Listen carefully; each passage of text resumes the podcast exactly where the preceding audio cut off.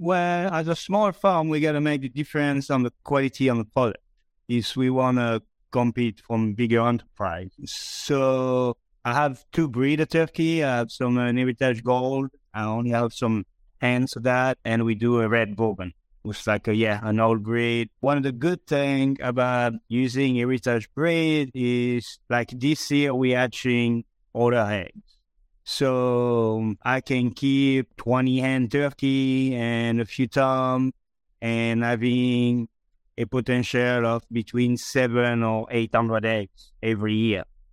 Forget frequently asked questions, common sense, common knowledge, or Google. How about advice from a real genius? ninety-five percent of people in any profession are good enough to be qualified and licensed. five percent go above and beyond. They become very good at what they do, but only zero point one percent are real geniuses. Richard Jacobs has made it his life's mission to find them for you. He hunts down and interviews geniuses in every field: sleep science, cancer, stem cells, ketogenic diets, and more. Here come the geniuses. This is the Finding Genius Podcast with Richard Jacobs. Hello, this is Richard Jacobs with the Finding Genius Podcast, now part of the Finding Genius Foundation. My guest today is uh, Sébastien Bonnu. He's the founder of Countryside Farm. Visited him uh, about a month ago here in Texas, and we had a really good time. He was a very, very gracious host. I got to see all the livestock that he's growing.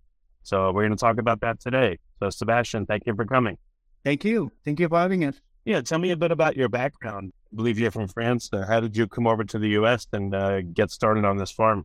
When I moved over here, I did um, an apprenticeship in France, like a baking and pastry apprenticeship. And I moved, I had an opportunity to move to Texas. So I just came down, worked over here in a bake shop for about a year. And, and then I moved, and I, came, I moved to Austin. I worked in a restaurant for about ten, twelve years, something like that. And when we came to the point where we had to buy, I mean, basically a house, we had to buy a house, and and we find like a house in the country with seven acre land, and yeah, and then we started this project. I could work from home. Yeah, and you're focused on various birds, so, so turkeys, geese, chickens, et cetera. So what do you have on your farm? And, you know, we'll go through the different animals and why you chose them. So go ahead. I'll try to have basically older breed or heritage breed. So on um, geese, we have a Giant Dewlap. It's actually a pretty rare bird. Chicken, we do Bresse, who's like a breed from Burgundy in France. And a couple of years ago, we started turkey, do red bourbon turkey. So the focus is to raise the best bird to have the best quality. Okay, well, let, let's start with the turkeys. Those are big, huge. They look, they look like football players, two male turkeys we saw walking around. So what got you into doing turkeys, and is that a pretty rare thing for someone to raise them? Well, as a small farm, we got to make the difference on the quality on the product if we want to compete from bigger enterprise. So I have two breed of turkey. I have some uh, Heritage Gold. I only have some hands of that. And we do a red bourbon. It's like, a, yeah, an old breed. One of the good things about using Heritage breed is, like this year, we're hatching older eggs. So I can keep twenty hen turkey and a few tom and having a potential of between seven or eight hundred eggs every year. So turkey eggs? Yeah, turkey eggs. Does anyone ever eat turkey eggs? I just, I just thought about that. I don't know if I've ever seen turkey eggs. Well, you can, but a turkey will lay less eggs than a chicken. That's why I don't think there's so much difference between, but the turkey will not produce as many eggs as chicken, and it will eat more. So that's why you don't probably find, unless you know someone who has turkey and don't hatch the eggs, then that will, will come around, and you find farmer market with a few people who don't have who's gonna have turkey eggs. But it's not necessarily someone is not necessarily gonna raise turkey to have an egg production out of it. Oh, because if they did, they'll have to charge a lot of money because of so few eggs. I think the price would be would be an issue, yeah. Okay, I understand. So so you sell the whole turkey once it's come to maturity just for, for Thanksgiving or other times a year? At this point, I mean, we can sell them year-round. Don't keep so many in stock, but I have a few right now. Well, I mean, I'm right now. I'm on a I'm on a hatch turkey until July, and after July, then if I hatch them, those birds will not be ready for Thanksgiving or Christmas. So one of the things about using heritage breed, if they they get mature longer.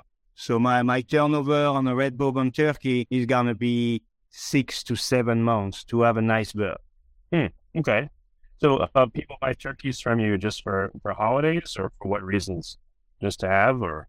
To eat them. And no, I mean, I sold one last week, yesterday. They are actually good. I mean, it's a good bird. We eat some like, we don't usually eat them on Thanksgiving. We eat them like year round. Okay. No, that makes sense. And I saw you had a, a lot of ducks, but you don't sell duck eggs. You sell the whole ducks themselves as well. Right now, I got a few duck eggs. It's not going to last. I don't think I'm going to have more another month. Well, on the winter, uh, we do white Muscovy ducks, and I have we do the hen for roasting, and I have a foie gras production for to make foie gras out of it. So you have foie gras ducks, and then you have regular ducks that are just sold entirely for eating, and the, the foie gras is uh, separate. Well, they all made for eating. The the female are gonna be like a five pound bird, so it's a good bird to roast. It will give you a yeah, it's a good roasting bird. You can also break it down, get your breast, whatever. Yeah, the the male are all going to force feeding, and and the the the purpose of it, yeah, is to have is to have foie gras. And the the ducks actually change. Like the the foie gras duck is not the same quality bird than a pasture duck. It's gonna be more quality. Yeah, but when people eat the foie duck, do they eat the whole thing, or are there only certain parts that they eat? Uh, no, I mean everything is eatable. But I say that, yeah, I mean you get breast. Like I said, I mean, on the on the foie gras, your breast is gonna be bigger, a little bit more fatty. It's gonna have the foie gras level, and yeah, it's part of the delicacy things. Okay, I got it. And when are ducks available? Are they available year round? Uh, how long does it take to raise a duck to be able to sell it for meat? Uh, it takes about, for foie gras ducks, it takes about five months to do the, the entire project. For a roasting ducks, it can take anywhere from nine to twelve weeks. Yeah. Okay. I gotcha. So, all right. So you have foie gras ducks, regular ducks, turkeys, and then you also have uh, multiple different kinds of chickens. Is that correct? What What else do you have? Uh, on chicken, where I, on the winter, usually I get a, I get a few batch of Freedom Ranger, a meat bird who forage more than your regular production bird, and they do really well free range. So I don't have any pen or anything. Like all my birds are free range. So the property is kind of cut up. The bird actually make their own division. Like the ducks and the geese would rather be closer from the pound, and the chicken, turkey, and we also have some guinea hen will stay on the upper property where there will be more grass and more shade. So what do uh, customers, do they typically buy from you repeatedly or for holidays, or like what do customers do? Do they, um, you're not at farmers markets, so they, they either come to your farm or you deliver, but you know, like what, what does a typical customer buy where it varies tremendously? Yeah, it varies. Like I, I mean, I have different customers, different want, like, now, I mean, I, it's been like six months and I didn't have any guinea hen on stocks, so I got a bunch of people asking me for guinea hen, and I will raise them, like, all summer long. So depending, it's, it's kind of, we, we find that it was much better to do different breed of bird, different time of the year. So guinea hen... Yeah, I was going to ask you, in the, in the summer versus the winter, what which birds are... Does the taste change a lot? And when's the good, when's the right time to buy not, any of these birds? It's not necessarily the taste. It's more like a, a comfort zone. So ducks will be much better to raise in fall and go through the winter because they like the cold more than uh, chickens or or whatever. And when you get like what now, spring, I mean, today it's ninety degrees over here. The guinea hens are having a blast. And guinea hens will not, I mean, even if the temperature goes to one hundred ten, they're not going to be very comfortable, but they going to stay alive. Yeah. I'm not trying to say bad things about birds that are not free range, but what have you noticed and what do your customers say about your birds versus ones they'll get at like H E B or some, uh, you know, some grocery store? What's the difference that you see, and what's the difference that they see? I mean, flavor and consistency of the meat is it's it's what it is. It really like go down to only those two points.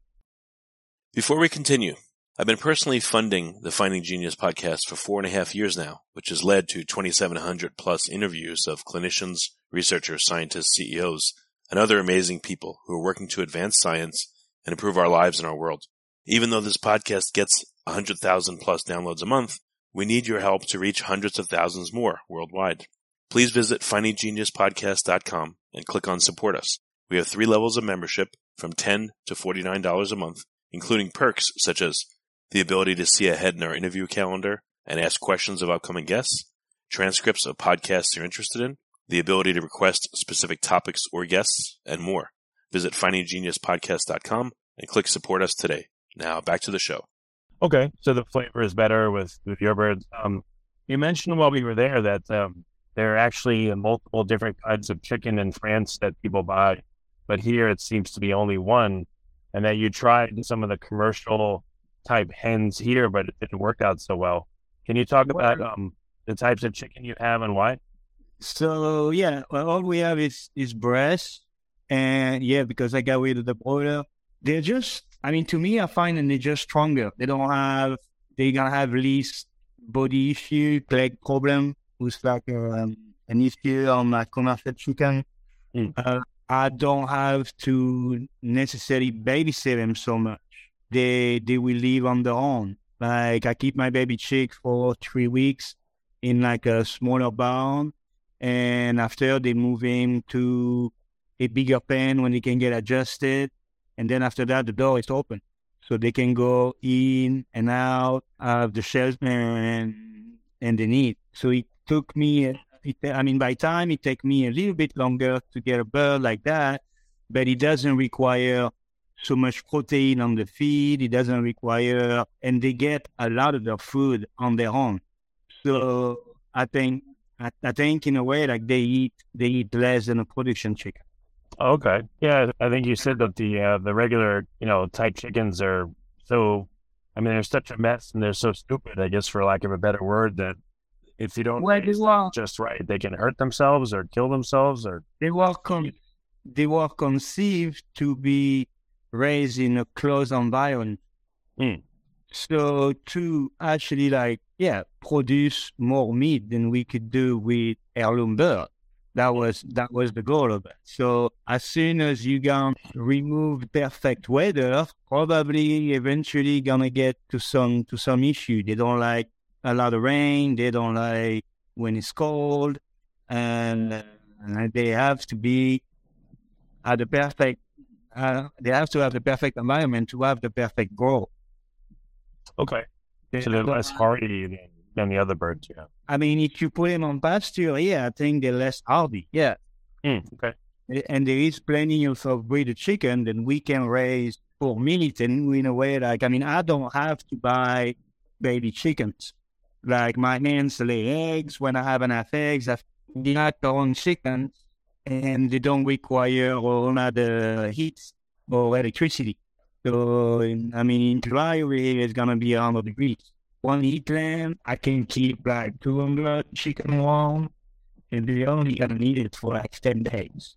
And after, like when they're twenty days old, they can be free ranging. Wow. Yeah, I don't have to take care of them. I don't have to move pens every day. They will use an area. They will go back to the grassy area to get the bug without completely destroying it. Okay, excellent. So, do people come to you to pick up the animals, or do you deliver? And what, you know, like, I know the cost depends on what the animal is, but like, again, do you deliver, or do people pick up? How do they get the uh, animals from you? And get what they need. We do delivery in Austin on Tuesday and Thursday. I have uh, and I do a pickup once a month in Houston. Oh wow! Okay. So people place their order. We have a website, online store, go to Countryside Farm, bound to door. People place their order, their order on it, and we find a way to, to meet. Okay, and the website is Countryside Farm what? The website is Countryside Farm what? We can send you a link if you want. It'd be great. We can include that. That's no problem. Yeah.